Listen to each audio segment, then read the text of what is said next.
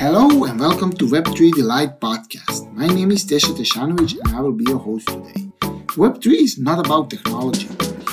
This is a social movement towards transparency, consensus, inclusiveness, ownership, and openness. To that end, we'll explore different elements of Web3 with our guests and learn from their journeys. Is this bear market maybe an opportunity for the real projects in Web3 to emerge? Um, that's a very interesting question. And, you know, some people would actually look at it with the first glance and maybe think it's it's a silly idea for for projects to be kind of raising money in in such a bear market condition. But however, it's actually completely logical. And if you like have a quick look in the history, whenever there was a a recession or even the Great Depression, the the companies that were actually raising money in such catastrophic, you know, market conditions, they're usually ones that actually, you know, live out the the recession and actually becomes the, the like the market leaders for the next five to ten years, maybe even fifteen. Um, for example, in the 2008 crisis, um, housing market when it collapsed in the U.S. and everything else just you know uh, stumbled down and fell apart. The people who sustained their operations and survived during that market was were, the ones that actually become became today the blue chips and the billion dollar companies, some of them even trillion dollar companies. So there is a quite solid opportunity in some projects when you're when you're talking about Web three. Um, when it comes to such bear market, you know, it, it is the best type of investment or best not say let's not say best type of investment, but the best time to invest is during extreme fear. And this is not just my opinion or you know su- subjective opinion. It's even said by the biggest investors in the world, in the world, smartest people like Warren Buffett say when there is ex- extreme fear in the market, that's when you should go shopping.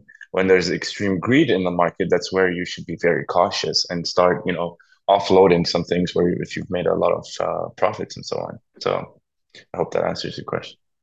Yeah, it does. So I guess that now it might be the best time to invest.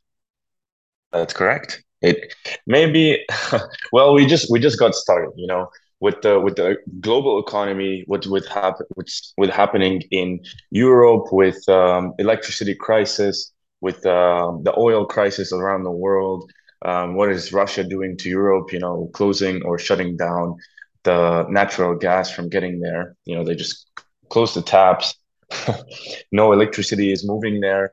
The US inflation is just going up and up, even though they're increasing interest rates. They're being like very hawkish, increasing interest rates month to month, um, between 50 to 75 basis points every month. But still, inflation is not going down. So we just got, we're just getting started. Yes, it looks like shit already hit the fan, but it did not really affect the markets like it should. You know, we have not had a recession in the past 14 years almost. And the, the, the best time where a recession should could have actually actually happened was during the COVID crisis. And the US kind of, you know, didn't didn't mitigate the risk of having a crisis. They just printed money, which led to now crazy inflation and it, it is it's just not sustainable. What they were doing is they printed what they printed previously in the past 40 years in one year. So the inflation just went super crazy and it was to help the the the, the risk on asset classes the markets stock markets very specifically the us stock markets. And uh, they were trying to you know mitigate catastrophic disaster during COVID because that would, would have been really bad.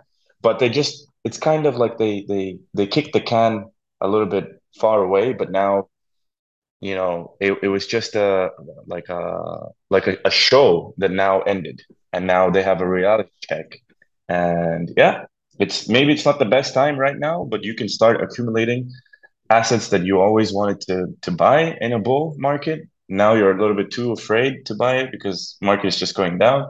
So if you start DCAing, that would be a smart move. But do not put your money, all of it right now, because we, we don't know what could happen in three months, six months. Things are unclear and uncertainty is, is, is not a great thing to be um, to be putting all of your money at once. It just the more it goes down, put a little bit more. More it goes down, put a little bit more until you have a proper average on whatever asset class you are willing to invest. And always diversification is is is is, is a good option. Do not go all in crypto or all in just Web three or all in just stocks. You know, distribute your fund or um, whatever money an, an amount you have to invest in different asset classes. How do you regain the trust of users in the idea of DeFi after all these scandals in this year? Also, very interesting question because this year I think we have we've seen the worst of all scandals, or let's say um, catastrophic disasters in the, in the crypto market. Worst of them all was uh, um, Luna, Terra Luna, the collapse of Terra Luna. Like it was um, around 18 billion um, US dollars, just it out of out of in out of the blue, just suddenly it just vanished. Um, how to regain the trust? That is a pretty smart way to to, to ask about DeFi. Well, in in DeFi we have the big rollers, okay, um, your your your your usual suspects um, Compound, MakerDAO, and Aave, right? You, if you want to put your your money on on on on stuff that are actually proven to be doing great for the past, I don't know, five, ten years. These are the, the, the big guys in the in the industry. But when it comes to DeFi and and and and regain trust of users, well, DeFi actually never caught mainstream mainstream adoption. DeFi do, doesn't even have more than like a, a 10 million users or something. Really, it never caught mainstream adoption. So for people to actually regain trust, it's it's like people have to start fresh from DeFi. Whoever is building in DeFi, they really have to focus on making DeFi more simple to use when it comes to user experience and uh, user interface. Because DeFi is right now, it's it's great tech, like really good tech. However, how it's used for the end user or how the end user can interact with DeFi is very complicated. And there's a lot of human error risks on the table. Like if you put it in a wrong wrong wallet address or you just add one letter or you forget one letter or or digit, you just mess up the whole thing. And in DeFi, when your money is gone, it's just gone. There's it's not like a bank where you can call your bank and call support and ask them to revert the transaction or you've done something wrong or a mistake or something like that. In DeFi, when once it's gone, it's like gone through a black hole. It's not coming back. So I think the question be, can can be better asked is not how do we regain trust, is how do we onboard more users to use the DeFi tech instead of traditional finance, or to move traditional finance users to DeFi in a way where they don't have to really be like crypto geeks or crypto enthusiasts and know how to you know create a MetaMask connected to different protocols and and, and different um, uh, dApps to actually interact with DeFi. We just need to make it as simple as it gets, just a few clicks with very minimal risk of error while using, and at the same time tell them like what kinds of risks are they getting into from the start before even investing in anything. So you kind of educate the people and then make it simple to use, as simple as it gets. So yeah, in the end, it's all about the seamless user experience. That's 100% correct. That's that that is the sweet spot where if DeFi um, devs can actually figure it out and I know a lot of projects are in the process of doing that. As soon as that's out and the market is like like because in this in this market and what we're gonna see very soon happening in different countries around the world, people are gonna like lose hope and be fed up with banks and traditional finance in general because the interest the crazy interest rates that are going on um, for um, borrowing and lending whether when you when you lend them your money you get very, very small percentage back, like below 1%. And when you're borrowing, you pay them like, I don't know, 6 to 7% right now on, on personal loans. In some countries, it's up to like 12 to 14, which is insane. People will need an alternative. They will. And as soon as they find one that they can understand and use easily and seamlessly, like you said, they will 100% go for it. And like I said, in DeFi, it's less than 10 million people. It's below 0.001% of people with mobile phones and access to an internet use DeFi. So that's this is kind of how you can onboard people to to start using DeFi. Tokenization of physical assets is a probably way forward if you want to onboard more people into the Web3. What are the problems we are currently experiencing with that idea? Well, tokenization is a very interesting topic. Very, very interesting topic, and is one of my favorite things to talk about because, as you know, um, I'm as me as co-founder and COO of Project Nexus. Tokenization is like our little darling, right? It's the forgotten child of the blockchain technology, right? Everybody's stuck up to um, cryptocurrency and, and how does cryptocurrency work and so on. But people really didn't consider that, you know, tokenizing assets, physical assets, real world assets is also a big thing that nobody really gave attention to in the very beginning when when crypto was on. Crypto just took everybody by surprise and everybody was just hyped about um, crypto. Um, tokenization is you like you can literally visualize anything being um, fractionalized and being sold into smaller pieces. What do I mean by that? For example, let's talk about real estate, and that's what Project Nexus is doing um, as a unique, unique, uh, let's say, asset class that has not been dabbled with much in in in in the past, right? People, some people tried, but they did not do it the right way because they did not use blockchain. But how you can fix something like um, investing in real estate for for a fraction of its price, you can tokenize it. How is that? You can take a real world asset, like uh, let's say a property in Dubai, in in, in Burj Khalifa, the tallest building in the world. Um, a company like like mine, Project Nexus, right? We we buy the the property, let's say one floor, which let's say costs hundred million dollars, and then we fractionalize it and tokenize it through blockchain technology into fractions of its price for a small percentage of the property. So we make five dollars worth of uh, Burj Khalifa. So one one token equals five dollars.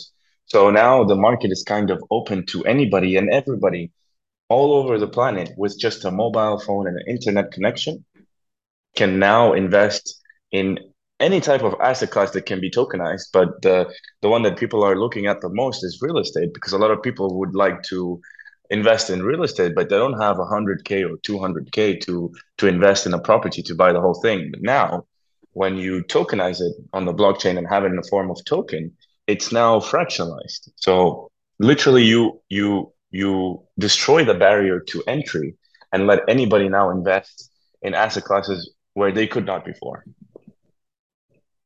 so how is the project Nexus uh, working with this uh, uh, tokenization of physical assets? So yeah, okay. What we do is we we we we have tokenized stocks and tokenized uh, tokenized stock derivatives and tokenized real estate, other than crypto, of course. What we do with with real estate is that let's say we have we have very strong partners in in Europe and in the Middle East in the MENA region. They have a lot of uh, properties. One of one of our um, solid partners is called ST77. They're based in Frankfurt. They have a, a portfolio of 950 million euros worth of properties. What they do is they give us exclusive access to their properties, and they would love to tokenize it with with us. So we take their properties, kind of we own it for a period of time where we tokenize it and then we list it on our application, which is projectnexus.app is the website. The app is not live yet. It will be live in, uh, in February. And people can now sign up, make an account on Project Nexus, and within just a few minutes, they can invest in any real estate all over Europe, MENA, and we're expanding to Asia as well. How does it work? Like I said before, you take a project, you take a property that's worth 10 million, tokenize it, break down the cost into tokens, $5 or $10 per token. And then anybody can just buy up real estate worth of $5 or $10 in a prime location in a, in a very um, well established and well developed um, city with a great economy, for example, a, a, country like Germany or Switzerland or Dubai, like I mentioned earlier. And then it, we don't just stop there. After that, you asked me earlier about DeFi, right? And how can people get like fix DeFi and gain back trust and, and, and onboard more people? What we did is we looked at DeFi and we looked at crypto loans very specifically. And crypto loans were the tech is just beautiful. It's amazing. Um, and then we said, okay, but it's it's used in a way with just with a very volatile asset class. So thing is with crypto loans, you give up your Bitcoin as collateral, and then you can get up to 60% of uh, loan of the value of the asset you put as collateral. So if you put in 100K, you can take a loan of $60,000 um, with, with a, maybe a variable interest rate if you're using pure DeFi platform, like interest rate could, could go up and down. Um, however, the problem is the underlying asset, which is cryptocurrency or Bitcoin in this example, is very volatile.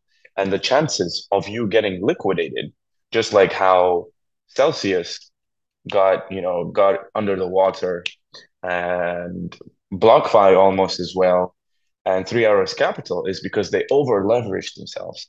And, the, and they did not expect the underlying asset, which is Bitcoin, to drop below 20K, which was the all time high of the previous bull market, bull cycle in 2018. So the thing is here, the underlying asset is very, very volatile. And how did we take that and fix that problem? Is that we took the same tech of the crypto loans and we were like, if we can implement this on other asset classes that are tokenized, because now, you know, really we're tokenizing real estate and stocks and they're blockchain based. So they're also tokens, ERC20 tokens. Now you can also use these same tokens as collateral to give people loans at lower interest rates and very like drastically less chances of getting liquidated because the underlying asset now, if you talk about stocks, is way less volatile than crypto. And if you talk about real estate, it's extremely, extremely less volatile than crypto and stocks, both combined. So you can now, with Project Nexus, use DeFi as well as investing in real estate. So let's say you invest in real estate, you bought properties worth of 10K, and um, a few months later, you want to get some cash, but you don't want to really sell your assets. So you can give up your 10K as collateral to Nexus, where we'll give it back when you when you um, pay back your loan and get a loan up to 80%.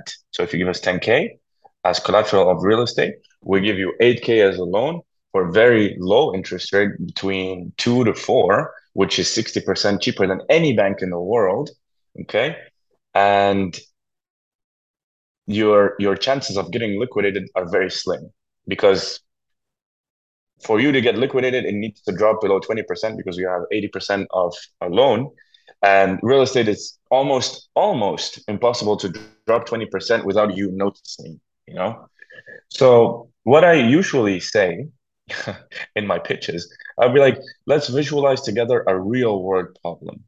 How long does it take you to get a mortgage loan against your home approved? if you want to go to the bank and get a loan against your home, against your, your property um, from the bank, you want to get a loan. On average, it takes between 20 to 30 days. In best case, and that's in the best case, 20 days. That would be 28,800 minutes on top of a lot of paperwork. On top of that, a lot of paperwork. Then I say, imagine in, in the near future where one day you can do all of that in just a few minutes. Wouldn't that be fascinating? With Project Nexus, you can buy a fraction of, a, of an apartment, for example, Burj Khalifa, for as less as $5 and get a loan against your asset and start spending that loan in under five minutes. That is four times four four thousand five hundred and seventy-five times faster than any bank in the world. There is a lot of problems, and it seems like Project Nexus has the solutions. And then I'd be like, what are you waiting for? and this is this is kind of what I say in a lot of my pitches to, for people to make people visualize a problem that Nexus is solving. And that is only in one of our elements, which is borrowing and lending. And I said here something that you might maybe ask me is how do you start spending it? If you get a loan and you start spending it in under five minutes, usually when you get a when you get a loan from DeFi, you get USDTs. And then you have to sell your USDTs to US dollars and then get a transfer to your bank, which could take a few days, right? If you visit the Project Nexus website, you'll find the Nexus card. And this is the way, it's the crypto card. And the crypto cards are also great tech but the way they're used is that if you have ten thousand dollars worth of Bitcoin and you want to buy a cup of coffee that costs five five dollars, in the background they sell five dollars worth of your Bitcoin. They they convert it to USDT, and then the USDT they convert to US dollars, and then they send it to the the the the the bank of the merch that you are in, the merchandise you're in, whereas the coffee shop or if you're buying anything else. What we do with here is you get a loan backed with your assets, whether it's real estate, stocks, or cryptos. And then you already have the USDT balance in your cash account, which can be instantly used by the card to withdraw from the ATM or to pay anywhere, whether it's a physical place you are paying or it's an online store. And what we do is we automatically transfer your USDT into US dollars and you can just start spending them instantly. And that's why I say you can buy a property, get a loan, and start spending your loan all in under five minutes, which is it's just fascinating.